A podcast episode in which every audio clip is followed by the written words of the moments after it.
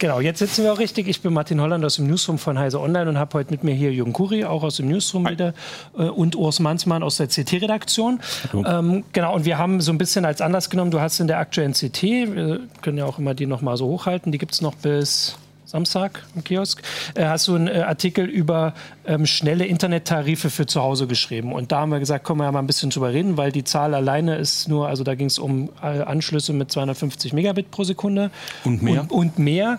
Ähm, und da wollten wir jetzt mal so ein bisschen drüber reden, weil wir wissen, das ist so ein Thema, was ähm, unsere Zuschauer äh, immer sehr interessiert. Und das kann man auch schon, also ich versuche hier natürlich auch Fragen äh, weiterzugeben. Ich sehe, auf YouTube sind es schon endlos viele. Äh, ich versuche, dass wir da so ein bisschen da auch hinkommen. Auch im Forum war schon ganz viel. Aber vielleicht kann man ja erstmal so allgemein sagen, wie viele Leute können denn überhaupt ähm, schon so schnell ins Internet? Ich glaube, die Zahl liegt aktuell bei 30, ungefähr 30 Millionen Haushalten von 40. Also drei Viertel der Leute haben einen richtig schnellen Anschluss mit 50 bis 100 Mbit und mehr. Ah, okay, genau, weil das war jetzt äh, die Sache. Ja. Wir, manchmal hat man das Gefühl, dass im Forum treffen sich dann bei uns immer vor allem der, ähm, der klagende Rest, die letzten 10 Millionen Haushalte, die dann äh, da noch nicht reinkommen. Wobei aber äh, also 50 sind hier, glaube ich, auch die meisten, dass sie es zumindest schon haben. Ähm, genau. Und ja, also äh, wie muss man da, also wie verteilt sich das? Das ist schon immer noch einfach Stadt. Stadt sind die? Nicht, nicht ganz. Also es gibt durchaus auch in Städten schlecht versorgte Gebiete, mhm. da wo die Struktur nicht stimmt. Mhm. Ähm, ist aber eher die Ausnahme. Wer in der Stadt wohnt, hat üblicherweise gut Bandbreite. Auf ja, dem Land draußen wird es dünn. Ja. Ein Kollege hier aus der Redaktion der Name Georg Schnurer wird einem ja, was sagen, der hat da ganz schlechte Erfahrungen mit, weil er ja in, in, so einem Gebiet wohnt, was eigentlich mal Industriegebiet und Schrebergärten waren und jetzt ist es irgendwie auch Wohngebiet und da ist einfach kein Platz, also sind keine Kabel verlegt und das Kabelverlegen wäre teuer und das wäre irgendwie nur für vier, fünf Ich glaube, das hat sich inzwischen so. erledigt. Inzwischen ist es besser geworden natürlich, äh, gab es auch einen gewissen, sagen wir mal, Druck dahinter. Aber das kann natürlich passieren, dass man irgendwo in, in einem Gegend wohnt, das vielleicht spät erschlossen wurde oder spät erschlossen wurde und falsch geplant. Ne? Also wenn ja. man ja heute ein Neubaugebiet erschließt, geht man eigentlich davon aus, dass man da für einen schnellen Internetzugang ja. sorgt, aber es gibt halt Bauplaner, die sowas möglicherweise heute noch vergessen. Äh, da kann man natürlich auch in den mhm. Städten Pech haben.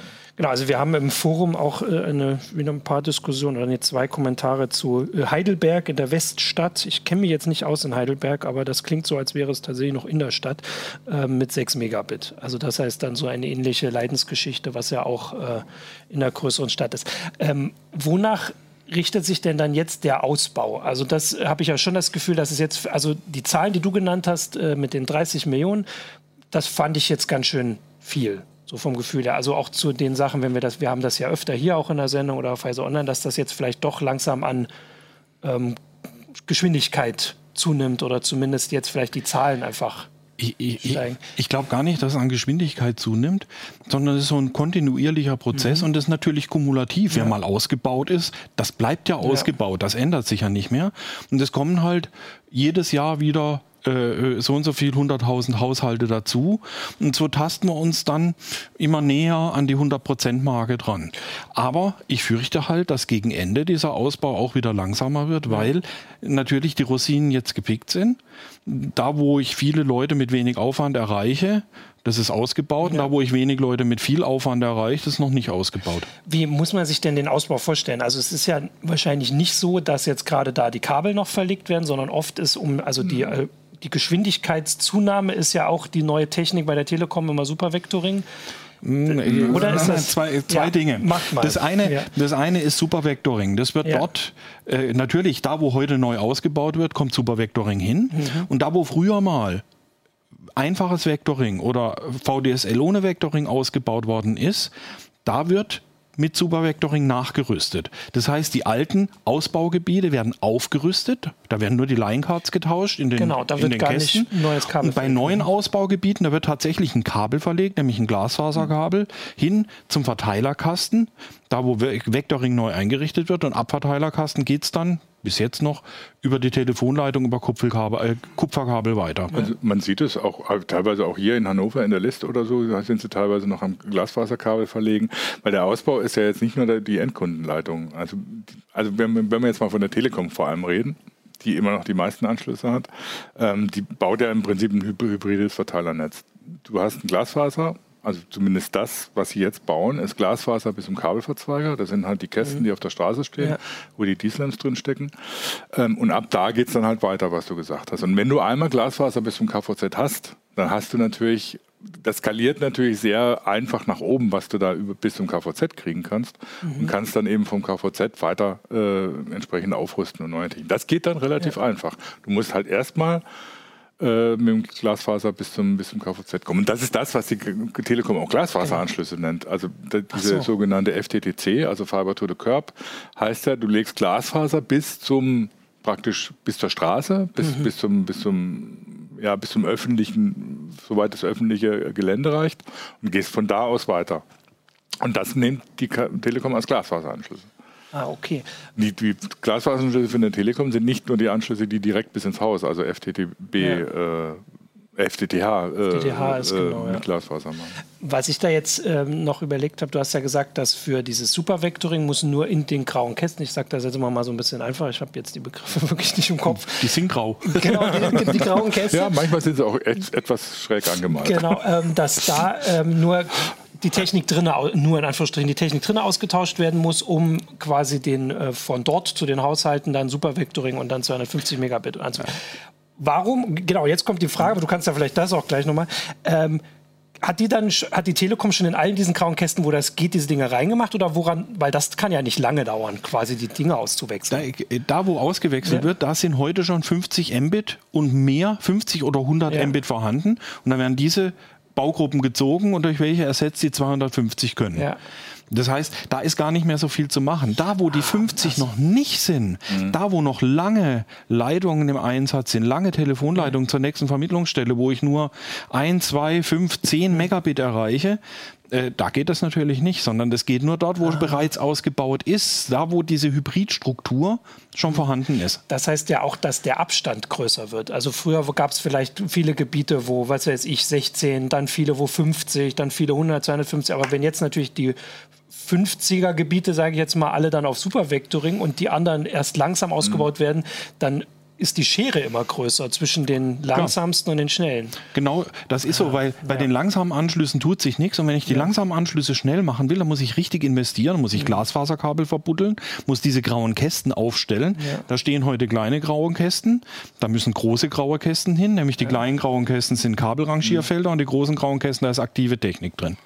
Ah, okay. Das ist dann natürlich das Problem, wenn ich jetzt irgendwie bei, man sieht immer wieder diese Berichte oder so, wenn dann irgendwie so einer der äh, Hidden Champions, der versteckten Weltmarktführer, die in ihrem Schwarzwaldtal sitzen, jammert oder so, dass er kein schnelles Internet hat. Der hat dann natürlich das Problem, dass ähm, da auch erstmal Glasfaser hin muss, mhm. damit er schnelles kriegt. Und das lohnt sich dann oft in diesen winzigen Industriegebieten mitten im Schwarzwaldtal nur sehr spärlich, äh, um das dann wirklich kostenmäßig zu rechtfertigen. Es gibt keine Verpflichtung oder sowas, die trotzdem anzuschließen. Also das wird eigentlich nur gemacht, wenn, wenn es sich lohnt. Das wird seit ganz vielen Jahren diskutiert mhm. und gefordert, aber es ist eine Kostenfrage. Wenn man tatsächlich eine Verpflichtung reinschreiben würde, dann müsste das ja irgendjemand bezahlen. Ja. Und so ein Anschluss von einer Firma im Schwarzwaldtal kann durchaus mal eine äh, mittlere sechsstellige Summe kosten. Mhm. Also es, und es gibt es gibt zwar im Telekommunikationsgesetz inzwischen so eine Art, äh, naja, man kann es nicht Universaldienstverpflichtung nennen, aber es steht halt drin, dass zu dem Universaldienst auch ein vernünftiger Internetzugang gehört. Aber es ist nicht definiert, wie schnell der sein muss. Der, ja. Also die Regierung hat ja lange von 1 Megabit pro Sekunde oder 25 mhm. Megabit pro, pro, Sekunde als schnellen Breitband geredet. Und äh, damit kann man natürlich heute keinen Topf mehr gewinnen. Ähm, wir haben ja auch da den Hinweis, ähm, dass ähm, vor allem Industriegebiete oft ähm, halt gar nicht so mhm. gut angeschlossen sind. Und da ist es natürlich man möchte jetzt nicht abwägen, weil natürlich möchte man zu Hause auch schnelles Internet haben, aber das war ja gerade das, was du gesagt hast. Für die Wirtschaft sind wir uns immer so alle noch einig, da müsste es eigentlich ganz schnell sein, weil die Unternehmen brauchen wir. Und wenn da das nicht geht, ist es nochmal extra problematisch. Und die liegen ja oft, also natürlicherweise nicht in den Wohngebieten. Das, ich glaube, das Problem an den Industriegebieten ist, dass die Preise für, für, für Business-Anschlüsse stark gefallen sind. Dann lohnt sich es nicht mehr, ein Gebiet zu erschließen, wo vielleicht fünf Firmen sitzen, die fünf Anschlüsse brauchen. Mhm. Äh, wenn nebendran ein Wohngebiet ist, wo auf der gleichen Fläche, äh, was weiß ich, 150 kleine Reihenhäuschen stehen. Ja. Und das heißt, Leute, die, also wir haben ja ein paar Leser, die das hier auch alles so ähm, aufzählen, wie wenig sie haben. Ähm, wer jetzt in so einer Gegend wohnt, der muss einfach warten. Oder, also weil eine Sache, die ja oft ähm, auch angesprochen wird, ist, wenn jetzt halt mal eine andere Leitung verlegt werden muss, also da gibt es ja dann immer keine Diskussion, also wenn das, die Wasserleitung vielleicht erneuert wird oder so, dass man dann einfach quasi, ich sage jetzt einfach, die Glasfaserleitung mit reinlegt. Ist das dann, also passiert das häufiger? Ist das was, worauf Leute jetzt irgendwie warten und hoffen können? Ja, zwischen den Orten, da wo es über Land geht, da werden ganz wenig Leitungen verlegt. Was da liegt, das liegt für Jahrzehnte. Äh, eine Stromleitung oder so, die muss äh, unterirdisch läuft, die muss eigentlich nie erneuert werden, ja. sondern da hilft es nur wirklich neu zu graben. Und da sollte man vielleicht in so einem Fall auch sich tatsächlich mit der Kommune mal äh, an den Tisch setzen, denn die Kommune hat ein großes Interesse dran, mhm. einen Breitbandanschluss zu kriegen, denn sonst stirbt sie irgendwann mal aus, ja. die Leute ziehen weg und es kommt niemand ja. mehr, weil niemand mehr heute irgendwo hinzieht, wo es keinen Breitbandanschluss gibt. Ja. Also das ist auch, wenn du sagst, man muss natürlich die, also nachvollziehbar, dass die Wirtschaft schneller braucht, ist vielleicht wichtiger als die Privatanschlüsse, würde ich so gar nicht unterstützen, weil ähm, das ist halt, was du sagst, einfach Infrastruktur, die heute da sein muss. Das merken viele Kommunen, die eben keinen schnellen Zugang haben. Es gibt, gab ja auch die Frage, warum die Kommunen das nicht selber in die Hand nehmen. Es gibt teilweise Kommunen, die das versuchen. Da gibt es natürlich dann auch teilweise dann auch Regulierungsprobleme oder rechtliche Probleme, äh, was der Staat darf und was nicht. Ähm, und auf der anderen Seite ist es natürlich auch eine Kostenfrage. Ne? Ja. Nicht jede Kommune, jedes Dorf hat Geld oder so, dafür eine Glasfaserverkabelung im, im eigenen Gebiet zu sorgen. Und das ist aber natürlich eine Infrastruktur, die du auch als Privatmensch inzwischen heute ja. brauchst. Ich meine, was machst du? Ich meine, du kriegst ja keinen Telefonanschluss ja, mehr ja. ohne Internetzugang heutzutage und ähnliches. Ne? Also, und äh, das Fernsehen läuft bei vielen über, über, übers Kabel, äh, ob jetzt äh, TV-Kabel oder, oder DSL. Ähm, und das heißt, diese Diskussion auch, was ja auch immer wieder gibt, äh, brauchen wir überhaupt so viel Bandbreite? Ja, brauchen wir, ja. äh, weil das geht ja nicht darum, dass ich als Individuum äh, diese schnelle Dings habe, sondern es sind dann ja auch Familien, die dahinter stecken. Und wenn äh, was weiß ich, Frau, Mann, Tochter, Sohn jeweils äh, irgendwie rumdatteln, Fernseh gucken, Netflix gucken oder so, dann braucht wir die Bandbreite. Ja. Es geht ja noch einen Schritt weiter.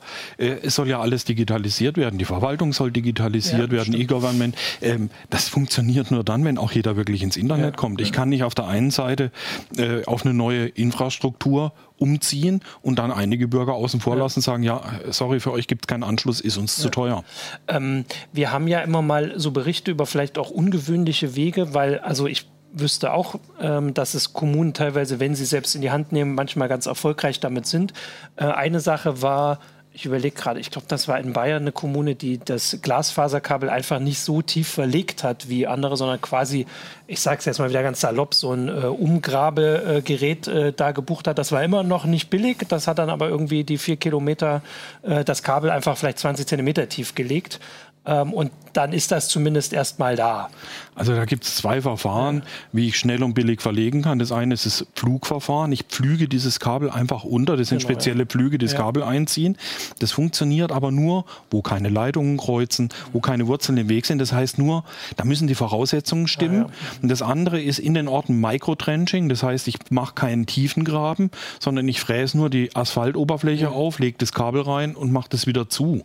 Aber das ist auch eigentlich nur eine provisorische Verlegung, ja. denn bei der nächsten Erneuerung der Asphaltdecke, und das ist, glaube ich, alle 30 Jahre ja. nötig, fliegt das Kabel wieder raus und müsste dann nochmal neu verlegt werden. Aber es ist natürlich, vor allem wenn wir jetzt sagen, dass manchmal vielleicht auch Zuschauer, die jetzt eben in so einem Dorf ähm, wohnen, eine Möglichkeit dazu zum ähm, Bürgermeister oder wer auch immer zu gehen und zu sagen, es gibt halt auch Möglichkeiten, die nicht in die Millionen gehen. Das nutzen die Ausbaufirmen ja auch schon aus. Ja. Wenn, das, wenn so eine Firma an so ein Projekt rangeht, dann guckt die natürlich, wie mache ich das möglichst, ja. möglichst günstig, wie schauen die Voraussetzungen aus, von wo aus kann ich erschließen und wie kriege ich da am billigsten Kabel hin. Ähm, Wobei, mhm. es gibt nur ein anderes Problem. Inzwischen ist es tatsächlich so, dass es äh, nicht nur eine Frage ist, was kannst du überhaupt, äh, wie kannst du überhaupt das Kabel verlegen, sondern wer macht das überhaupt. Ja. Ähm, viele Kommunen haben Probleme, dass sie die Baufirmen gar nicht mehr kriegen, weil äh, die so ausgelastet sind ah. mit Aufträgen, dass sie gar nicht hinterherkommen. Also das ist ja nicht nur, also die machen ja nicht nur solche Verlegesachen, ja, sondern die machen ja auch tausend andere Sachen. Ähm, und die kommen schlicht im Moment nicht hinterher. Ja. Äh, unter anderem deswegen, weil natürlich der Internetausbau vorangetrieben wird, aber auch weil sonst viele Infrastrukturarbeiten, Bauvorhaben und sonst was äh, gemacht werden müssen. Pff, da äh, ist auch ein Engpass. Und das treibt die Preise. Ja. Das heißt, dadurch wird es noch teurer, weil äh, Angebot und Nachfrage. Ich überlege jetzt gerade, das, worüber wir jetzt geredet haben, das ist vor allem die Telefonleitung oder? Weil das ist auch so eine Sache, die ich immer noch mal so gucken möchte. Also es gibt ja zwei Möglichkeiten, schnell ins Internet zu kommen. Also zumindest wer die Auswahl hat. Also im Großen die zwei Techniken, also DSL, ähm, die alte Telefontechnik, die neue alte Techn Telefontechnik und Kabel. TV-Kabel, ja, oder ein Glasfaserkabel, ja. was bis, in die, bis, ins Haus reinläuft oder in die Wohnung. Genau, auch das gibt es ja noch. Gut, aber das ist nun sehr. Ähm ja, gerade in Neubaugebieten ah, okay. wird es verlegt. Ja. Oder auch, es gibt durchaus auch ganz viele Glasfaserprojekte inzwischen in ländlichen Bereichen. Einfach weil die sagen, wenn wir es schon machen, dann machen wir es richtig. Ja. Und äh, dann haben wir es einmal gemacht und dann haben wir nie mehr Ärger. Ja, weil dann skaliert natürlich auch der, der, der Wohnungsanschluss ja. so richtig nach oben auf der Glasfaser. Weil die Glasfaser hat ja von der Kapazität her, also wenn man sich heute ähm, die Backbone-Techniken anguckt oder so, dann äh, schicke ich ja über eine Farbe 10 Gigabit und äh, kriege irgendwie 100 Farben auf, ja. auf ein, eine Faser. Ähm, kann man sich vorstellen, wie das nach oben skaliert. Genau, okay. Also die Glasfaser gibt es auch, aber für mich war jetzt vor allem dann die Frage, also der große Unterschied zwischen äh, DSL und TV-Kabel. Also sind denn die Gebiete, wo, also ist TV-Kabel, hat das irgendwie eine bessere Versorgung oder ist das eigentlich auch eine städtische, eine städtische Technik? TV-Kabel ist was ganz Statisches. Ja. Das TV-Kabel liegt dort, wo es heute liegt. Da wird so gut wie nicht mehr mhm. ausgebaut, auch nicht in Neubaugebieten, mhm. sondern es wird das vorhandene Kabelnetz genommen. Und äh, das heißt, wer heute kein Kabel hat, für den ist, wird es auch wahrscheinlich niemals eine Alternative sein. Okay, also das ist jetzt was, wenn, wenn man es hat, dann kann man darüber, wie, wie schnell kommt man da? Da gibt es doch sogar äh, bis zu, Im Moment bis zu, einem, bis zu einem Gigabit. Gigabit genau. Wobei also die natürlich genau das Problem haben, die müssen natürlich ihre auch mit, erstmal mit der Glasfaser zum, zum Verzweiger kommen. Mhm. Also die haben ja auch nicht alle im Backbone schon die, die, die Glasfaser liegen für, also im Backbone schon, aber nicht bis zum, bis zum äh, Hausanschluss auch noch nicht alle Glasfaser liegen, wo dann das TV-Kabel weitergeführt wird. TV-Kabel ist genauso ein Shared-Medium wie DSL. Das heißt, äh, ab dem Verzweiger wird es halt eng, aber bis dahin muss halt die Bandbreite auch stimmen. Dann kann ich ja jetzt mal eine Frage stellen, die ich tatsächlich noch nie beantwortet habe. Warum geht denn dann über Kabel schon so viel mehr? Also naja, das Kabel ist ausgelegt auf eine Übertragungsfrequenz von 860 Megahertz. Und äh, wenn ich mit VDSL übertrage, selbst mit Supervectoring sind es nur 30 Megahertz. Wobei diese ja, 30 okay. Megahertz, die habe ich für mich alleine. Ja. Und die 862 Megahertz, die teile ich mir mit einem ganzen Cluster von anderen Anwendern.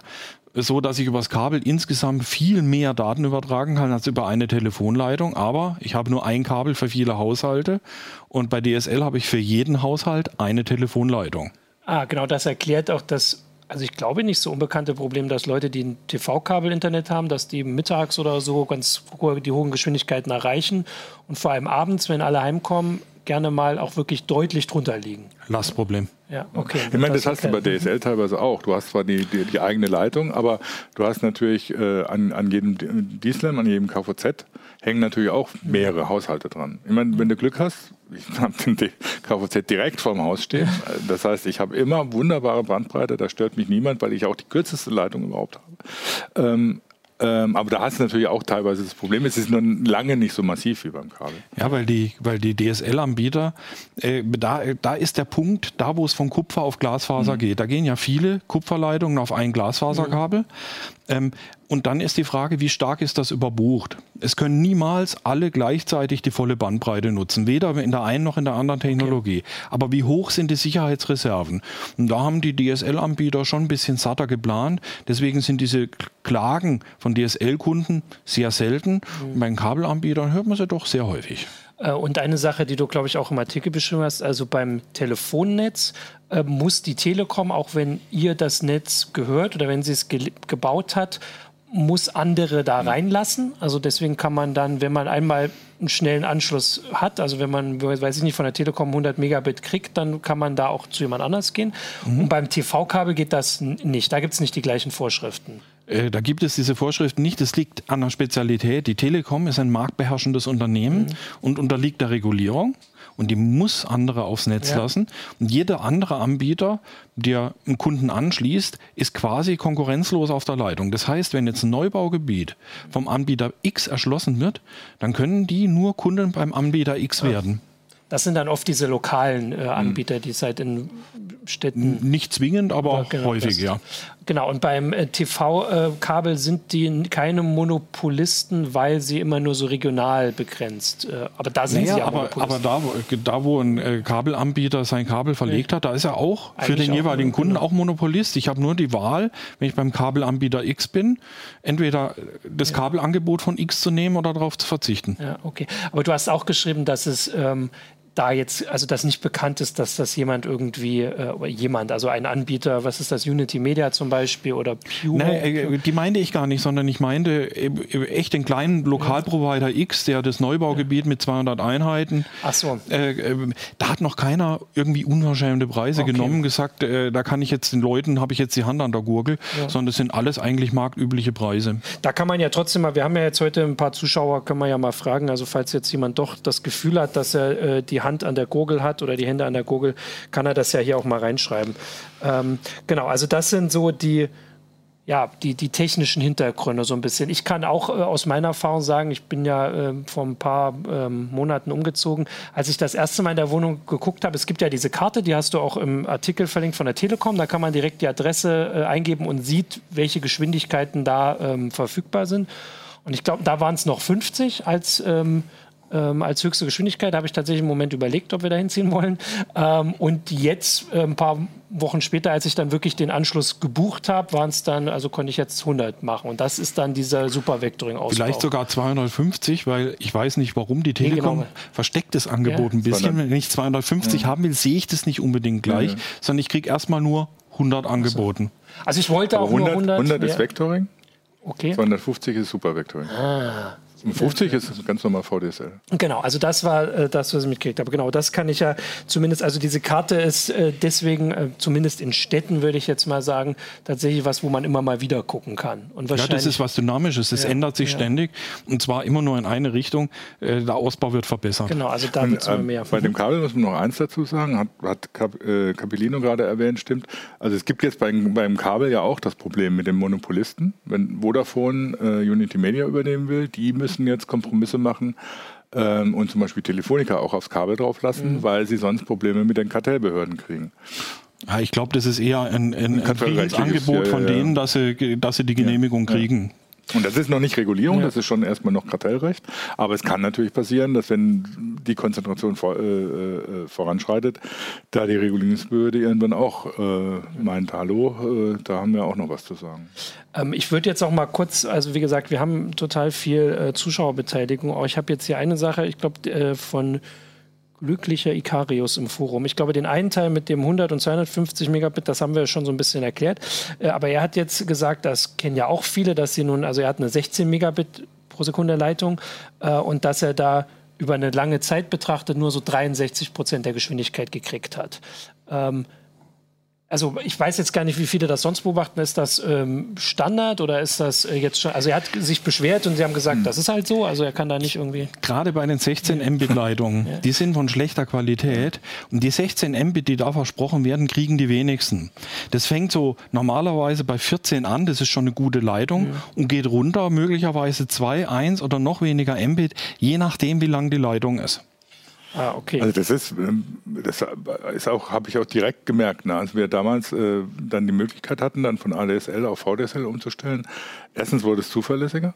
Und zweitens hatte ich plötzlich viel, also tatsächlich eine, eine, eine, Leitung oder so, wo ich sage, die kann ich richtig nutzen. Und das war eine, eine, doch eine relativ bezeichnende Erfahrung, dass diese Umstellung nicht einfach nur mehr theoretische Geschwindigkeit bringt, sondern die Situation auf dem Anschluss massiv verbessert. Aber man kann, also es gibt jetzt keinen Rechtsanspruch, ähm, darauf, es gibt keinen Rechtsanspruch darauf, dass man die Geschwindigkeit kriegt, die man. Äh, jein, die haben ja so Produktinformationsblätter und da müssen sie angeben, was sie für eine nominale Geschwindigkeit haben, wie viel die Kunden im Durchschnitt kriegen und was ja. sie dem Kunden minimal äh, mhm. äh, genemigen.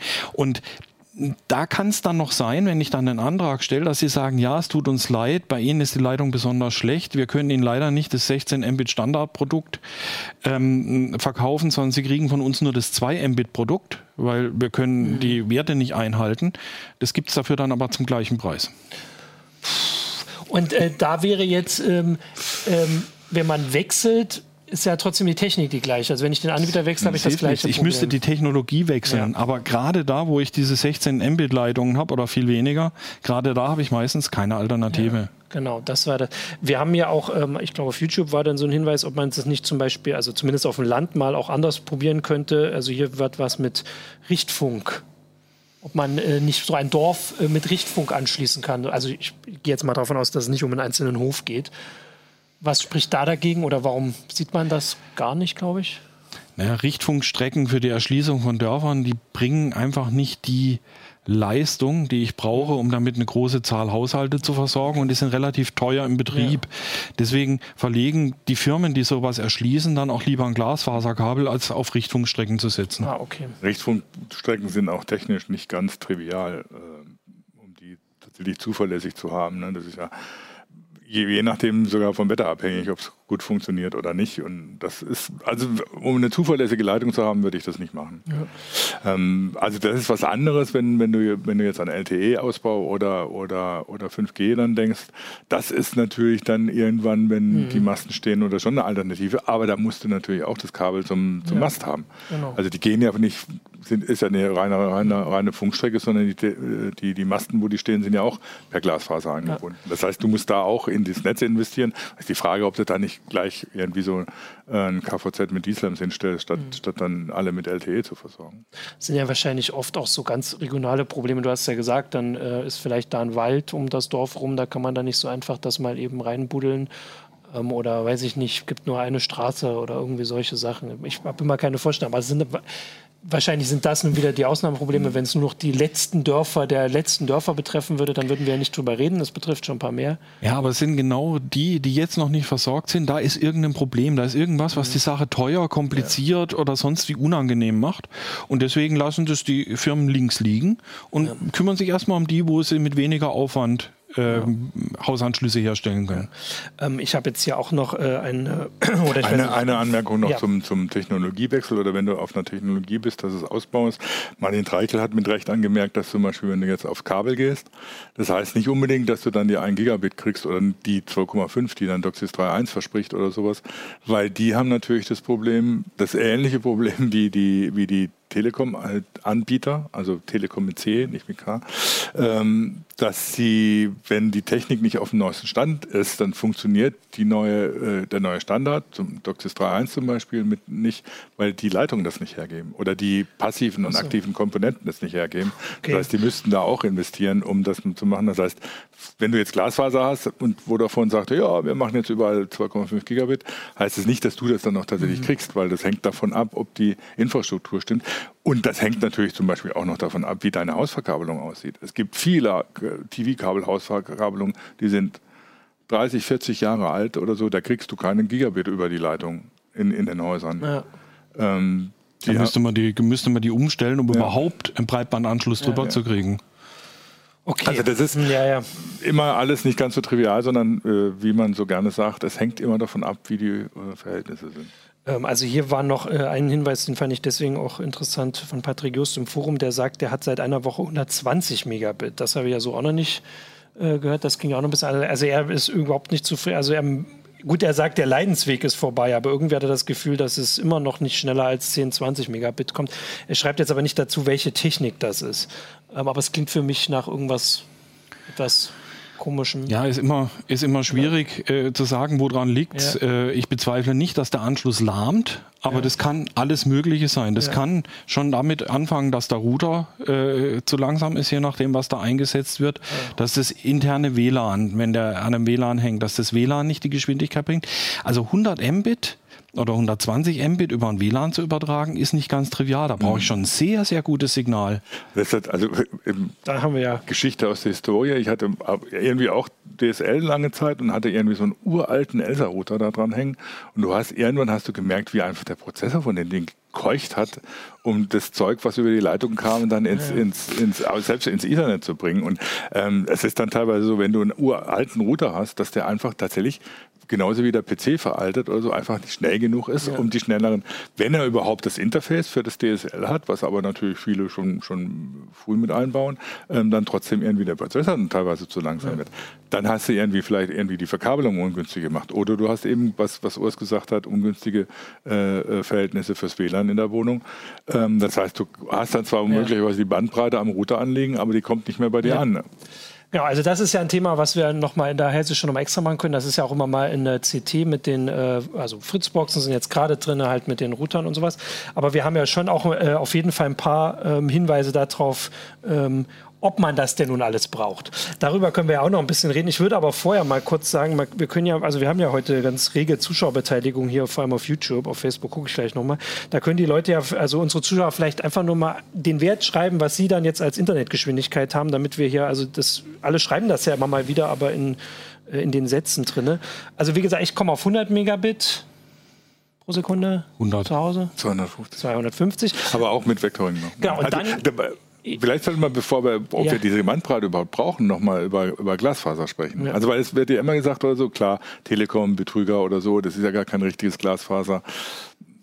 Kann man jetzt drüber streiten. Das ist eine anerkannte Technik, die sie benutzen. Aber es wird ja immer gesagt, ja, wir sollen einfach überall Glasfaser installieren. Mhm. Das ist grundsätzlich zwar richtig, ne? das wäre vernünftig. Man hat mal ausgerechnet oder so, wenn du jeden Haushalt mit Glasfaser versorgen willst in Deutschland, wird es 90 Milliarden kosten. Wobei noch nicht gesagt ist, welche Technik. So. Das ist ja das Problem jetzt, wenn weil man sagt immer, Glasfaser ist die Lösung. Ja, aber. Es kommt darauf an, was du da verlegst. Es gibt ja die, unterschiedlichsten, also du, du legst ja nicht yeah. Backbone-Technik, du gehst ja nicht mit DWDL, also äh, äh, Dense Wavelengths, Division, Multiplexing, äh, gehst du ja nicht bis zum Haushalt, sondern musst ja da eine, eine Technik finden oder so, die für den, für den Hausanschluss sinnvoll ist. Und da gibt es halt verschiedene Sachen. Und das, was die meisten inzwischen, wenn sie Glasfaser verlegen, bis in den Haushalt machen, ist ein passives optisches Netzwerk. Das ist ein Shared Medium. Das heißt, du hast dann auch das Problem, dass das nach oben nicht richtig skaliert. Im Moment ist das heißt, Pon, alle teilen sich dann mit ja, den im, gleichen... Im Moment ist ein PON 2,5 Gigabit pro Sekunde im Downstream, das sich bis zu 100 Anbieter, äh, Nutzer teilen. Ah, ach so. Dann sind Wenn wir bei 250. Wieder. Ja, genau. Nee, 100? 100? Ja, du müsstest bei 25. Also, Stimmt. Aber ja. na, das ja, ja, wird genau. ja aufgeteilt. Wenn du ein aktives äh, optisches Netzwerk bauen willst, dann wird das teurer. Und auch da gibt es unterschiedliche Möglichkeiten. Aktives, es unterscheidet sich halt da, darin, du hast beim aktiven äh, optischen Netzwerk hast du halt aktiv, es ist ein geswitchtes Netzwerk. Ja. Das heißt, du hast kein Shared Medium in dem Moment. Während ein passives optisches Netzwerk hat keine aktiven Komponenten, keine Switches drin. Deswegen ist es halt ein Shared Medium. Ja. Und du kannst halt beim aktiven optischen Netzwerk kannst du tatsächlich Point-to-Point-Verbindungen machen. Das heißt, da hast tatsächlich eine Verbindung von der Vermittlungsstelle zum äh, Anwender, die ist exklusiv für diesen Anwender. Die ist kein Shared Medium. Mhm. Das heißt, du kannst dann dem von mir aus auch 100 Gigabit oder 1 Terabit pro Sekunde liefern oder so. Das stört überhaupt niemanden anderen. Okay, das aber ist aber das, natürlich ja. etwas teurer in der Installation, weil du aktive Komponenten brauchst, auch bestimmte Längen nicht wiederum nicht überschreiten darfst. Das gibt es ja bei Glasfaser auch, das, wo du dann Repeater brauchst zwischendrin und so. Das heißt, das ist teurer als das passive Das ist vor allem dann auch teurer, weil du das ja zu jedem Anschluss. Nee, das ist nicht das Problem. Die aktiven Komponenten sind das Problem genau, vor allem, die, die, okay. die, die, du installieren musst, die ja. du teilweise dann irgendwo in, in den freier Wildbahn installieren musst. Wobei die natürlich auch immer billiger werden. Klar, die werden immer billiger. Irgendwann, also bei, äh, zum Beispiel, ich glaube, die deutsche Glasfaser legt meistens Point-to-Point.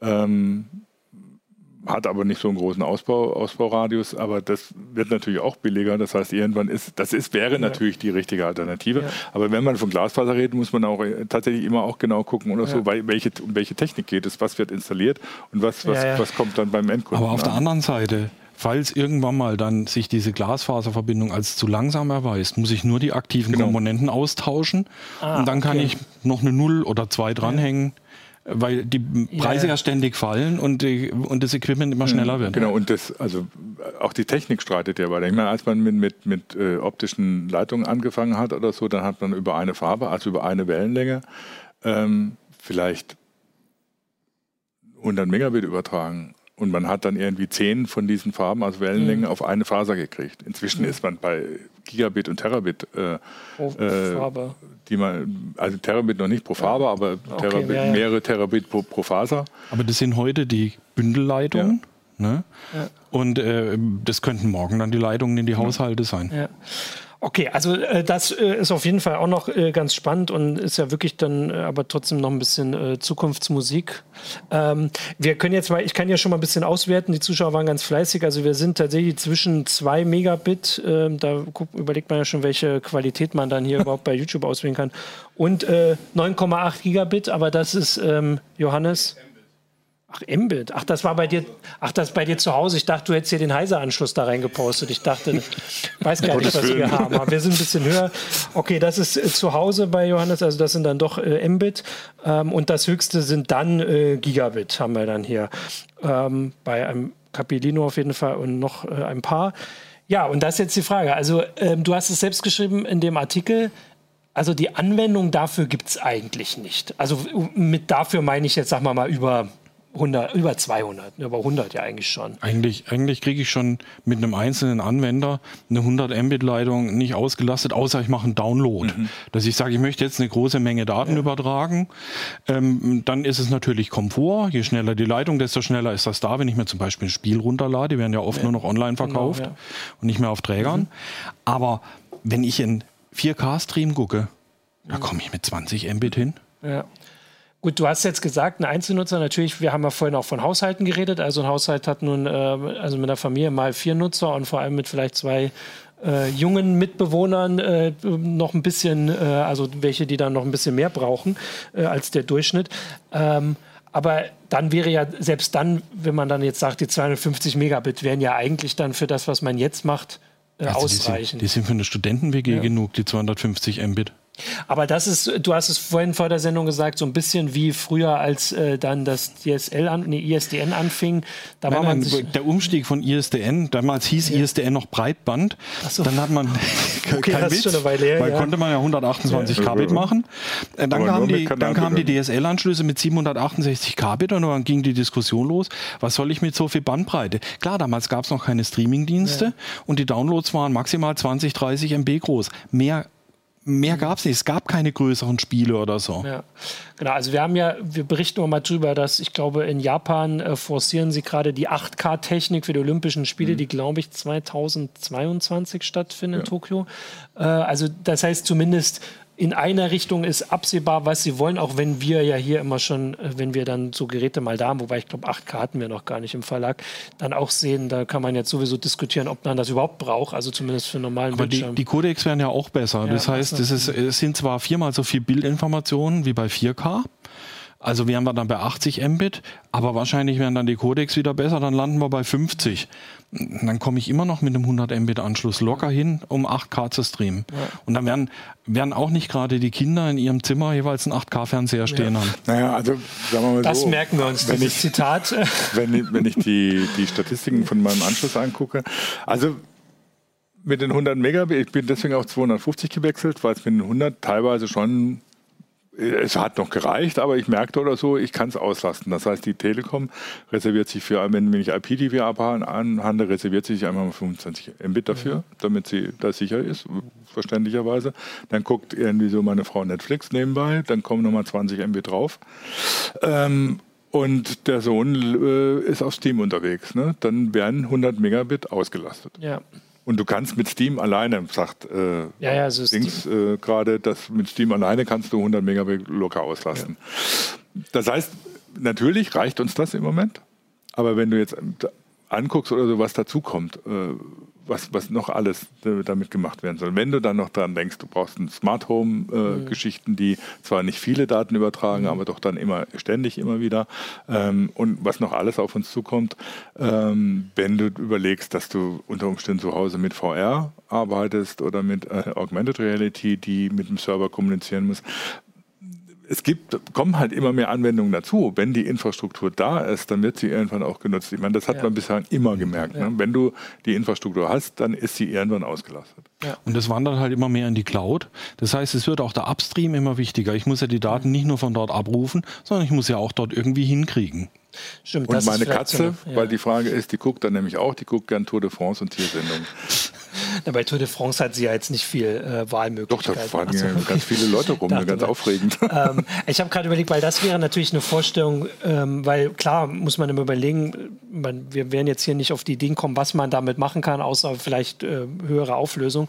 Aber klar, wenn man irgendwann den, den Cloud-Speicher wirklich so äh, ansprechen kann wie Festplattenspeicher, mhm. also wirklich auch so schnell befüllt und äh, äh, und sie die Sachen da runterzieht. Dafür also der nächste Sprung werden holographische Darstellungen ja. sein. Da werde ich dann richtig viele Daten ja, verbrauchen. Noch, ja.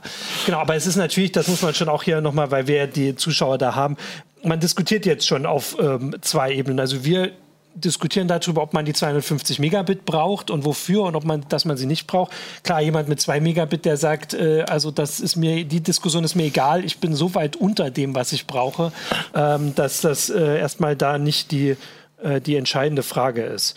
Wobei ein, eine Anmerkung äh, gab es auch, und das ist natürlich, wenn wir von diesen neuen Anwendungen reden, auch tatsächlich ein Problem.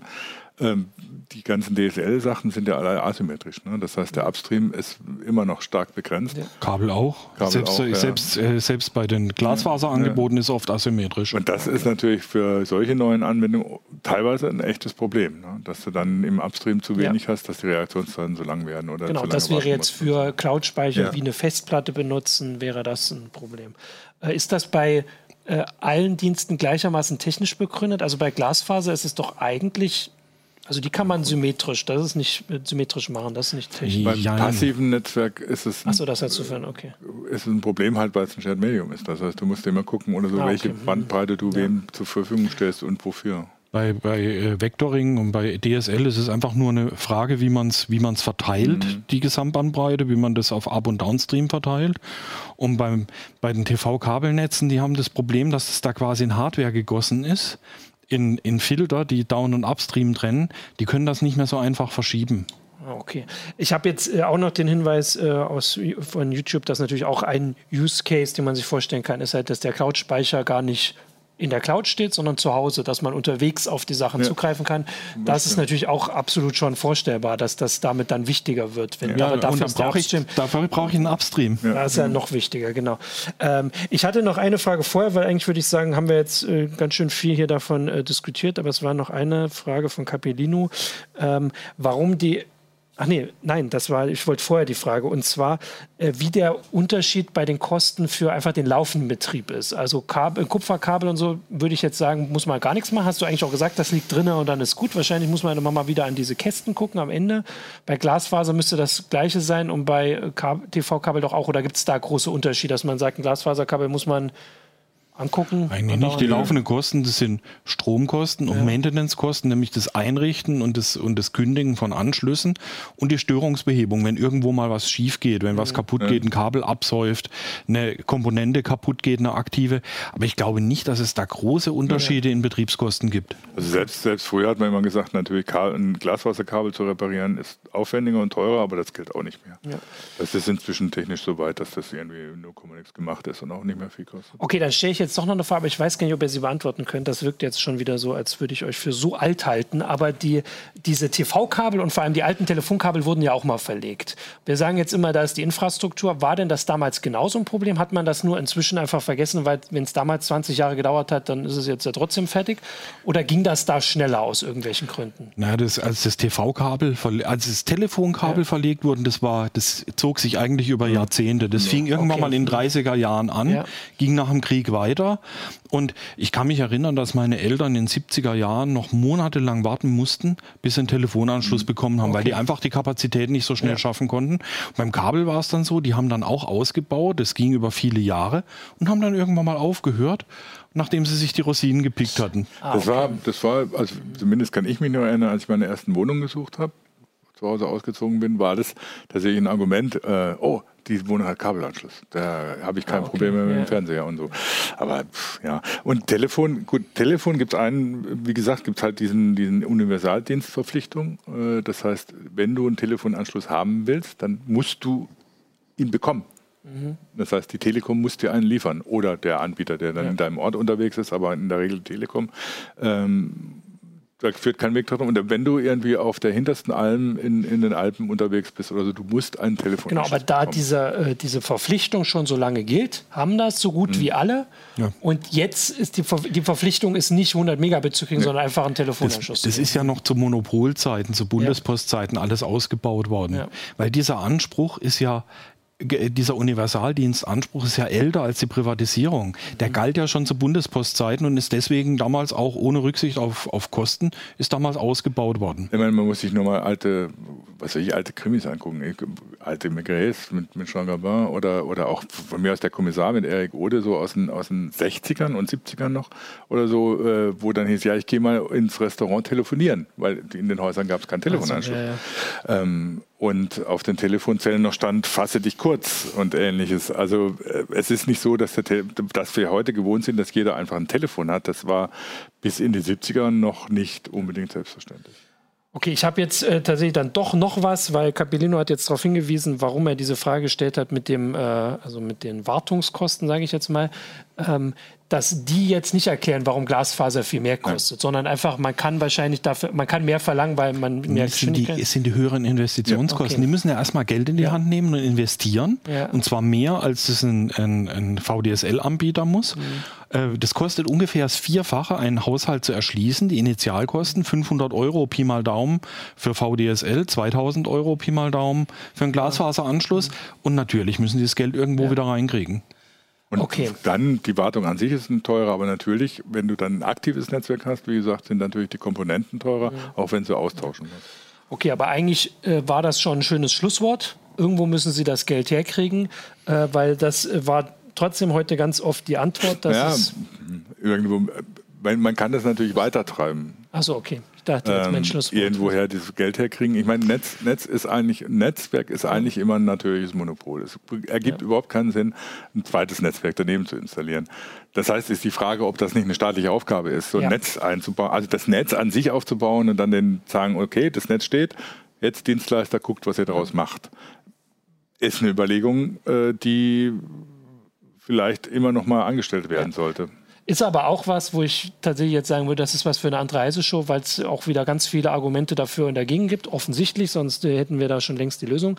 Und dann würde ich auch sagen, dann verschieben wir das auf eine andere Heise-Show. Ich komme, ich schiebe die Katze noch mal ein bisschen ins Licht. Das haben wir irgendwie ein bisschen, haben wir ein bisschen hier vergessen. Die France, äh, die Tour de France. Die Tour de France Katze, genau. Ähm, vielen Dank für die ganzen Einblicke, danke für die Erklärung, danke auch für die rege Teilnahme an die Zuschauer. Ähm, und ja, dann gucken wir einfach, was wir nächste Woche in der Heise Show machen.